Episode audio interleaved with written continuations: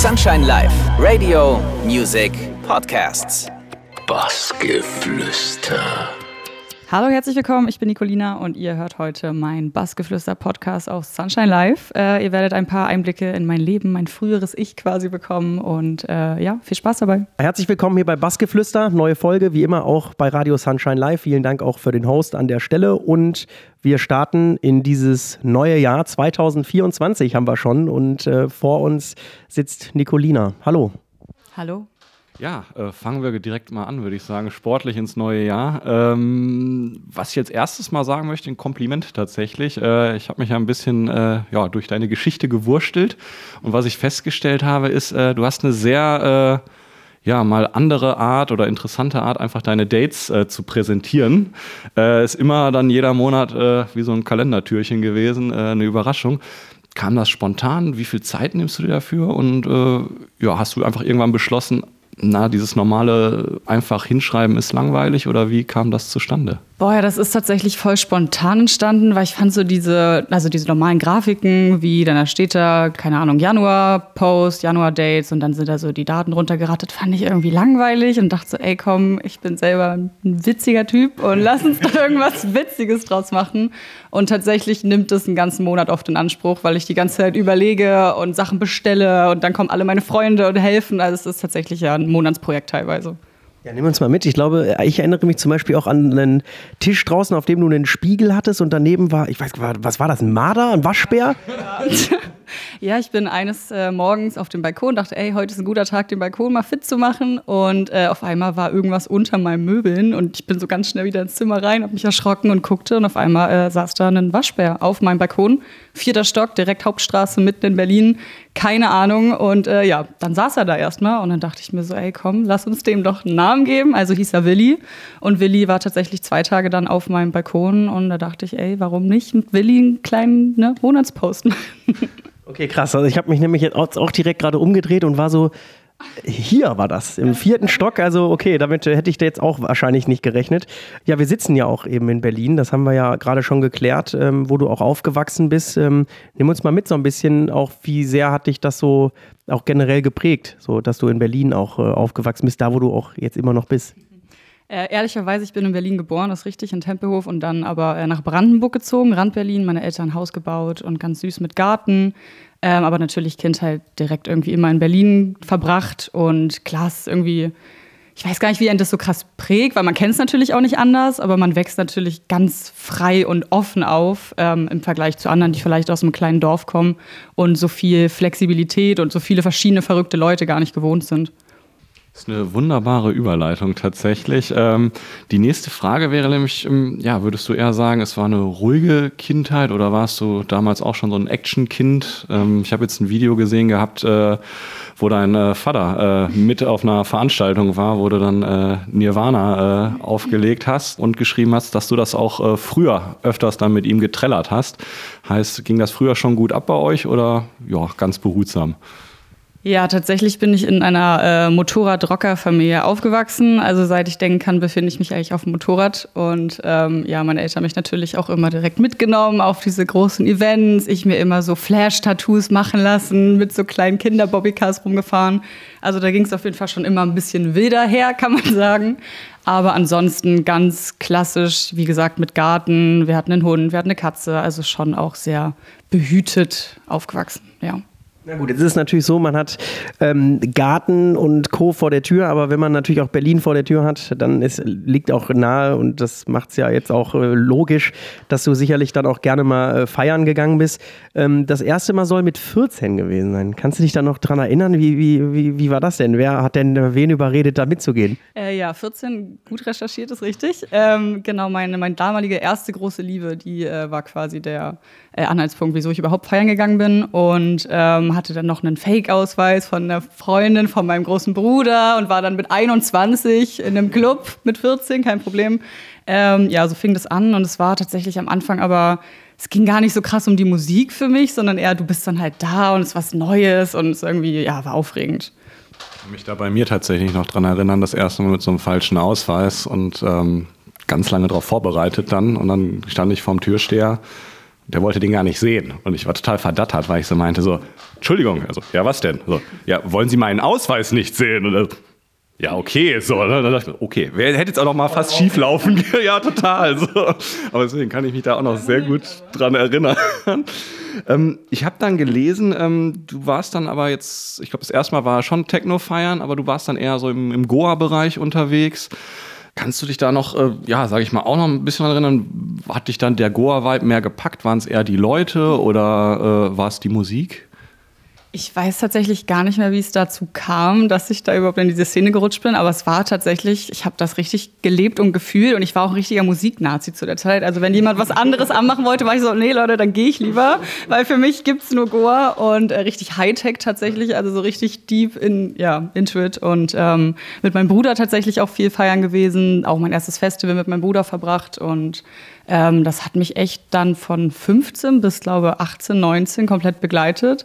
Und Techno, da wollte ich auch gar nichts von wissen. Ich fand die Szene furchtbar, weil für mich war die Goa-Szene war so offen, jeder ist irgendwie gleich, es geht nicht darum, wie du aussiehst, es ist einfach ein Miteinander. Und Techno war für mich immer so, jeder macht irgendwie so sein Ding, man muss irgendwie besonders aussehen, man will cool sein. Das war gar nichts für mich, ja. Und heute Goa? Ja, äh, ich war jetzt mal wieder auf einer oder auf einer Party tatsächlich, wo auch Goa lief und ich weiß nicht, aber ich kann damit jetzt nicht mehr so viel anfangen. Irgendwann ist es so umgeschlagen tatsächlich, dass ich auch die Leute einfach nicht mehr gefühlt habe und war so, hä, was mache ich hier eigentlich? Und ähm, ja, so kam ich dann wieder zum Techno, genau. Ja, aber ich glaube, Zeiten ändern sich gerade auch in der Musikbranche, das ist ganz normal. Und ähm, darüber hinaus, ich meine, wenn man dir folgt, oder wir haben ja auch schon angesprochen, die Art und Weise, auch wie du deine Dates darstellst, bist auch künstlerisch angehaucht und ähm, natürlich auch Modeln ist bei dir ein Thema gewesen und ist es auch. Wie bist du dazu gekommen und was hat dich da so begeistert dran immer? Auch das ist eine gute Frage. Ich weiß nicht. Also ich habe mit einer Freundin, glaube ich, so fing es an. Einfach klassisch, wie man so ist als Mädchen, macht man halt Fotos, schicke Bilder. Man braucht Profilbilder für Schüler-CC und wie sie nicht alle heißen, die Plattformen. Und ähm, ja, so ist meine kleine Leidenschaft, glaube ich, dafür entstanden. Ja, und heute mache ich das immer noch so just for fun. Natürlich will man, wenn man hübsch aussieht, das auch mal nach draußen hin zeigen. Aber ähm, ja, ich, ist so ein bisschen in den Hintergrund geraten. Ja, ich hatte dann nämlich gelesen, oder es war schwierig rauszufinden tatsächlich, äh, dass du dich auch bei Germany's Next Topmodel äh, beworben hast und tatsächlich auch angenommen worden bist. Äh, ja, kannst du uns da ein bisschen mitnehmen? Wie ist das zustande gekommen und äh, was war das für eine Erfahrung? Ja, mein 16-jähriges Ich äh, hatte natürlich den großen Traum, Germany's Next Topmodel zu werden. Und äh, so habe ich mich dann eines Tages aufgerafft und mich beworben und bin am Ende tatsächlich auch äh, unter die Top 50 gekommen. Wurde damals von Heidi Klum und Thomas Hayo auch überrascht in der Bar. Und ach, es war alles ganz, ganz aufregend für mich. Und äh, ja, aber dann, äh, bevor es nach Amerika ging, quasi rausgeflogen. Genau. Und wie war das dann für dich? Das Rausfliegen? Ja, aber ich sag mal, du hast ja gesagt, war ja schon ein Traum für dich, ne? Ja, boah, am Anfang, ich war schon sehr erschüttert darüber, bin ich ehrlich. Hab geweint und wie es halt so ist. Aber so im Nachhinein bin ich ehrlich gesagt echt froh, dass es nicht weiter dazu kam. Aber es war natürlich eine total aufregende Zeit. Also ich bin da auf so einer Fashion Show gelaufen mit Kieselstein, mit High Heels. Ich hatte irgendwie so das längste Kleid an, so durfte die, die Show quasi beenden. Und es war einfach so, du bist da, bist so, what the fuck, was mache ich hier? Es war echt, ja, crazy. Hört sich auf jeden Fall verrückt an, kann ich mir auch irgendwie gar nicht vorstellen, dass man da einfach mal so von Heidi Klum abgeholt wird. Irgendwie, also, konntest du das überhaupt fassen? Wie, wie war das? Ehrlich gesagt gar nicht. Nee, mein Bruder und ich dachten nämlich, äh, weil wir waren in einer Bar, da wurde ich abgeholt und wir wollten eigentlich nach Köln fliegen zu dem Casting, wo ich hingehen sollte. Und mein Bruder und ich dachten, ey, komm, wir trinken ein bisschen was und dann gehen wir noch in Köln feiern.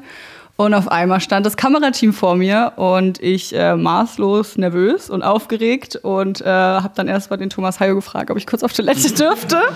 Und bin dann tatsächlich in dem Gang von Toilette, nee, doch von Tür bis zur Toilette einfach ohnmächtig geworden, lag dann auf dem Boden, wach irgendwann auf und höre nur, wie sich die Freunde meines Dads und die Klofrau darüber streiten, ob ich jetzt wieder rausgehen soll oder nicht. Und lassen Sie das Kind in Ruhe. Nein, das ist Ihr Traum. Und ja, dann wieder aufgeraffelt, ein bisschen Zucker zu mir genommen und dann stand ich da kreidebleich mit ganz kleinen schlitzigen Augen und habe erzählt, dass ja mein großer Traum ist, äh, Model zu werden.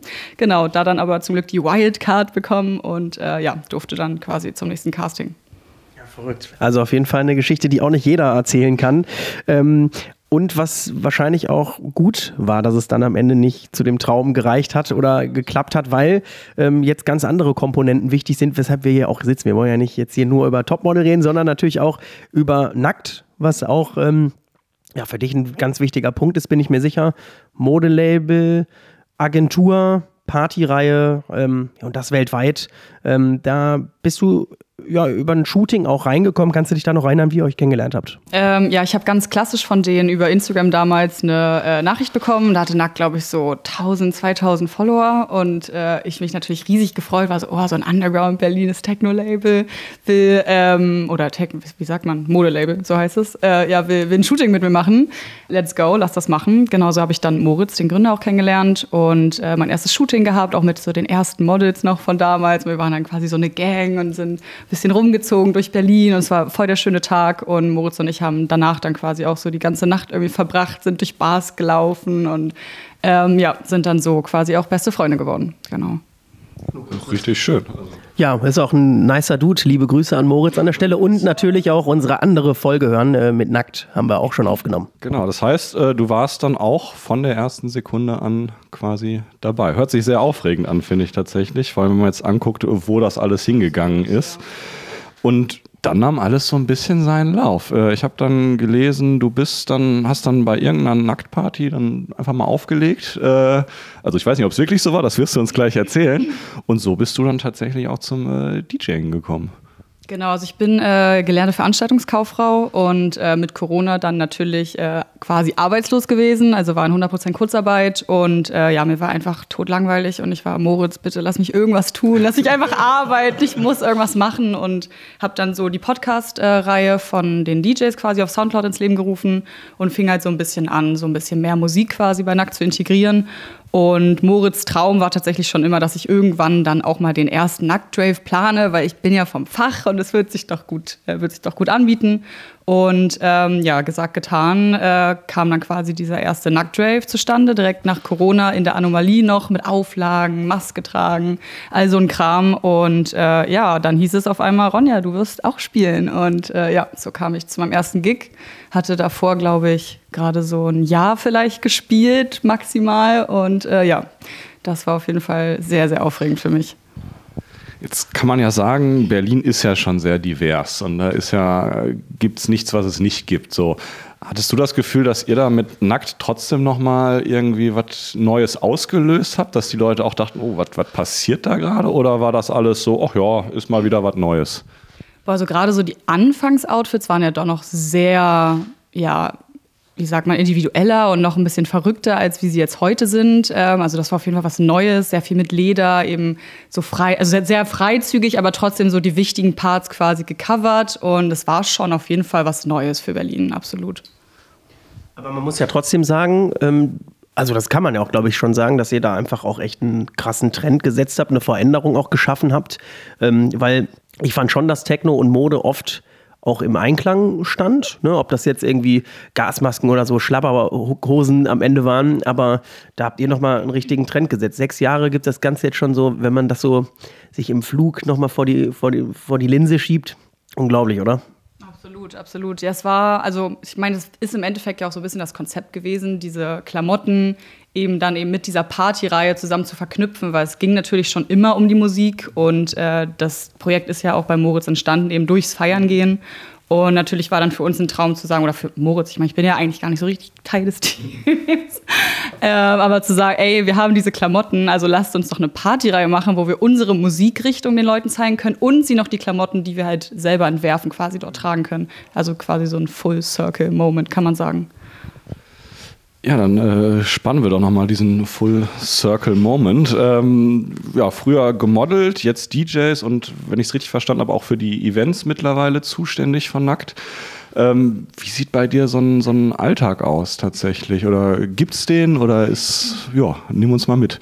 Genau, ich bin tatsächlich, was die Events angeht, zurückgetreten. Also ich habe am Anfang die ganzen Berlin-Partys und auch viele außerhalb Berlin-Partys organisiert und geplant und dann äh, genau fing das mit dem Auflegen aber einfach immer mehr an Fahrt zu nehmen, Fahrt aufzunehmen und dann war ich halt so, okay, komm, das kann ich nicht mehr packen und äh, habe damit jetzt auch tatsächlich aufgehört. Bin auch jetzt seit Juli Fulltime DJ sozusagen, also unter der Woche kann man sich vorstellen, schreibt man Rechnungen, fange jetzt endlich an mit Produzieren, habe jetzt ja erst einen Track mit dem Sharing zusammen draußen. Ähm, man sucht Tracks, man bereitet ein Set vor, also wirklich so ganz klassisch, wie man sich das vorstellt. Und dann geht's Freitag halt los und man ist auf Tour, genau. Und vor allen Dingen, du hast ja hier auch noch einen Mitbewohner, der muss ja auch noch äh, hier gepflegt und gehegt werden. Eine kleine Katze, ganz süß. Ja, aber man muss ja auch dazu sagen, also für alle, für die sich das jetzt so einfach anhört, ne, man kennt es ja auch. Ich meine, wir können ja mal in die Tour der jetzt bei dir reinschauen. Malta, USA, Kanada, Frankreich, Italien, nur so ein paar Länder. Man muss sich ja auch von sowas einfach erholen. War Montag, Dienstag. Aber jetzt mal Hand aufs Herz. Ich meine, irgendwie schön und gut in Berlin in den angesagten Clubs zu spielen und meinetwegen auch Hamburg und Köln. Aber wenn wir hier Malta, USA, Kanada, Frankreich, Italien sehen, ähm, musst du dir wahrscheinlich auch manchmal die Augen reiben und hast du so, wo du sofort sagst, boah, das war ein Erlebnis, das ist Wahnsinn.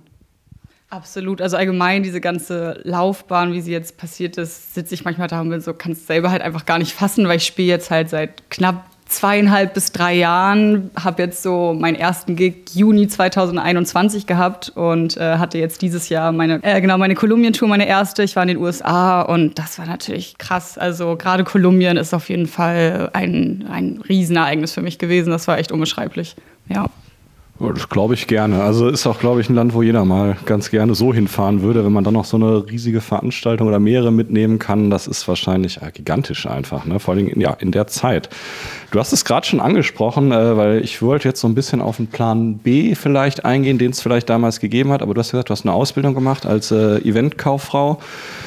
Ähm, das heißt, ähm, sonst, wenn das alles nicht so gekommen wäre, hättest du einen äh, Bürojob gemacht oder hättest Feiern organisiert? Hast du dir da manchmal Gedanken drüber gemacht in letzter Zeit, was gewesen, wenn ja alles ein bisschen anders gelaufen wäre? Genau, also ich war ja, also ich habe den Job ausgeübt auch, also ich habe die Ausbildung gemacht und äh, bin auch in dem Unternehmen geblieben und das sind aber so ganz klassische Events, die wir geplant haben, also Tagungen, Konferenzen von Daimler, Mercedes und wie sie alle heißen. Also sehr klassisch, ein 9-to-5-Job, im Büro sitzen, ganz entspannt, am Wochenende frei haben. Also da war wirklich, ja, kann man sagen, ein entspanntes Leben. Äh, meine Chefin hat mich aber immer komplett supportet von Anfang an und so fing ich dann quasi an, immer weiter, langsamer aus diesem Job rauszugehen, immer weniger zu arbeiten, bis dann eben der äh, in, in, wie sagt man, der Entschluss kam, zu sagen, okay, ich kann es gar nicht mehr und ich mache das jetzt halt Vollzeit, das Auflegen. Aber tatsächlich war sie, ey, wenn du willst, du kannst jederzeit wiederkommen, wir nehmen dich gerne auf. Wenn es mal nicht laufen, äh, laufen sollte, komm vorbei und wir nehmen dich wieder auf, genau. War das für dich schwierig, diese Entscheidung zu treffen? Weil ich meine, das eine ist trotzdem, sage ich mal, ja, der Mitbewohner macht hier ein bisschen Terz. Ähm, sage ich mal, das eine ist, ja, es ist ja trotzdem was Sicheres, was, wie jetzt vielleicht Ältere sagen, was Solides. Ähm, und das andere ist eine Selbstständigkeit, wo du nicht wirklich sagen kannst, wohin geht die Reise. Äh, ja, ist, sagt man da, egal, ich mache das jetzt oder hast du dir da auch echt viele Wochen oder Monate vielleicht äh, die Finger wund gekaut und gesagt, ich weiß nicht, wie ich es machen soll? Oh ja, absolut. Also es war für mich ein ganz langer Prozess, auch weil ich eigentlich nie hauptberuflich DJ sein wollte, weil ich wollte spielen, weil ich das möchte und es mag und nicht, weil ich muss, weil ich das Geld brauche. Deswegen war das tatsächlich für mich selber auch einfach ein langer Prozess zu sagen, okay, komm, es macht halt eigentlich Sinn und es ist halt gerade der Moment da und wenn ich den jetzt nicht packe und ergreife, dann ja, ist er vielleicht vorbeigezogen. Und ähm, deswegen auch dieses peu à peu immer weniger arbeiten, war aber trotzdem auch eine sehr anstrengende Zeit für mich, weil gerade auch so Veranstaltungen planen, das nimmt man halt auch mit nach Hause. Das ist nicht ein Job, den du legst den Stift hin, gehst nach Hause und dann liegst du da. Ähm, das heißt, es war irgendwie so ein 24-7 Fulltime Nachdenken und Stress und keine Ahnung, ja, Freitag dann auf Gigs fahren, Montag wieder da sitzen und arbeiten. Also es war ja ein 24 Stunden, 24-7 Job. Es war äh, viel, viel, ja. Ja, vor allem dieses 0 auf 100, glaube ich auch. Ne? Ja. Ist es ja, also du bist ja da so reingestartet auch. Wir haben es ja auch gerade mitbekommen. Und ihr habt ja auch viel verändert, einfach, muss man auch sagen. Eben nicht nur das Optische, sondern auch, ihr gebt ja auch so diesen Crew-Gedanken vor. Also ihr seid ja auch mit einigen Leuten zusammen in der USA gewesen, meine ich, das gesehen zu haben. Ähm, und seid ja auch sonst so ein sehr verbundenes Team. Das hat auch Moritz, der Chef von Nackt, uns ja auch schon mitgeteilt. Aber wenn, trotzdem ist es ja auch so, dass es ja auch viele Dinge gibt, die einem in der Szene vielleicht ein bisschen offen Sack gehen. Das heißt, irgendwie, je mehr Einfluss man auch hat, desto mehr kann man auch verändern. Gibt es auch was, wo du sagst, das würdest du super gerne so ändern, wenn es gehen würde? Boah, also man muss natürlich sagen, diese Szene ist schon heavy teilweise und doch auch sehr toxisch. Und äh, ich persönlich bin halt ein Mensch, der gerne offen und ehrlich kommuniziert, gerne seine Meinung sagt, aber halt sowas immer nett und äh, einfach einfach auf eine nette Art und Weise. Und man muss schon ein bisschen dickeres Fell haben, glaube ich, um in dieser Szene richtig durchhalten zu können, als, als Mensch einfach, also per persönlich so.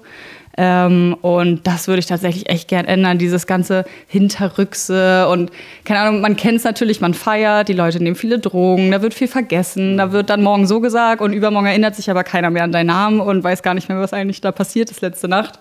Das ist halt schon ein bisschen anstrengend. Ja. Können wir, glaube ich, so unterschreiben irgendwie. Ähm, das ist ähm, ja, bist du denn jemand, sage ich mal, der sich dann auch viele Gedanken darüber macht? Oder bist du jemand, der sagt, ach, äh, ich lebe mal in den Tag hinein? Oder, sage ich mal, machst du dir auch ja, so einen Fünfjahresplan oder eher dazwischen? Wie bist du da so gestrickt? Also ich wäre oft gern cooler damit, als ich es dann doch am Ende bin. Ähm, also ich bin tatsächlich schon jemand, der sehr viel nachdenkt. Also gerade so jetzt die letzten Wochen merke ich, dass ich liege im Bett, will schlafen und dann denkst du über tausend Sachen nach und dann fallen dir tausend Ideen ein. Dann bist du, oh, meinen nächsten Date-Post könnte ich ja so vielleicht machen und ah, vielleicht nehme ich noch mal den Track mit rein. Also es sind halt schon echt so viele Kleinigkeiten, die irgendwie die ganze Zeit rattert der Kopf, auch natürlich jetzt mit Social Media. Du bist ja irgendwie permanent, sehe ich Videos von anderen DJs, man vergleicht sich. Also es ist schon auch anstrengend für den Kopf, einfach dort mithalten zu, zu können und auch zu wollen natürlich. Ähm, Gerade auch so nach Corona, wo es so viele neue DJs auch gab, ich meine, mich mit eingeschlossen. ähm, ja, der, der Markt ist halt einfach voll von tollen Artists und jeder ist irgendwie besonders auf seine eigene Art und Weise. Ja. Ist das manchmal so, dass man da dann auch gezielt sagt, jetzt ziehe ich mal den Stecker und nutzt zum Beispiel hier dein Mitbewohner, die, die, die süße Katze. Beispielsweise, da, also das ist ja für dich auch wahrscheinlich einfach ein wichtiger Punkt. Und da noch angeschlossen dran Tiere generell, weil ich glaube auch tattoo-mäßig Schlangen haben wir auch gesehen, also hast du zu den Tieren einfach eine besondere Verbindung oder ist das einfach nur jetzt Zufall?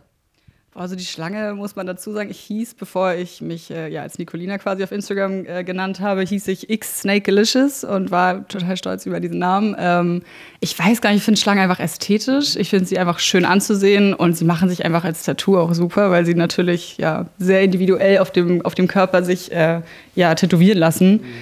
Aber ich würde mir jetzt zum Beispiel persönlich selber keine kaufen. Mhm. Nee. ja, du hast es äh, schon geschafft, würde ich sagen. Und das mit äh, aller Bravour wirklich. Äh, ein sehr, sehr schönes Gespräch. Ähm, die letzte Frage ist total klassisch und eigentlich auch recht langweilig. Ähm, worauf äh, kann man sich bei dir in nächster Zeit freuen oder worauf freust du dich in nächster Zeit? Also ganz klar steht dieses Produzierthema gerade ganz, ganz oben auf der, auf der Agenda. Ähm, also ja, man kann sich auf jeden Fall auf, auf Tracks von mir freuen, auf äh, eine neue Amerika- und äh, Kolumbien-Tour, die wird jetzt auch noch folgen dieses Jahr. Und äh, ja, ganz viel Neues hoffentlich. Ja, dann danken wir dir, Nicolina, dass, wir, dass du uns einmal hier ganz nett bei dir empfangen hast. Dann natürlich auch, dass das Minimum genauso weitergeht für dich wie die, so die letzten Monate. Also ähm, ja, dafür auf jeden Fall auch nochmal Glückwunsch und dann freuen wir uns auf die nächsten Tracks von dir. Dann danke. Die letzten Worte gehören dir. Danke auch.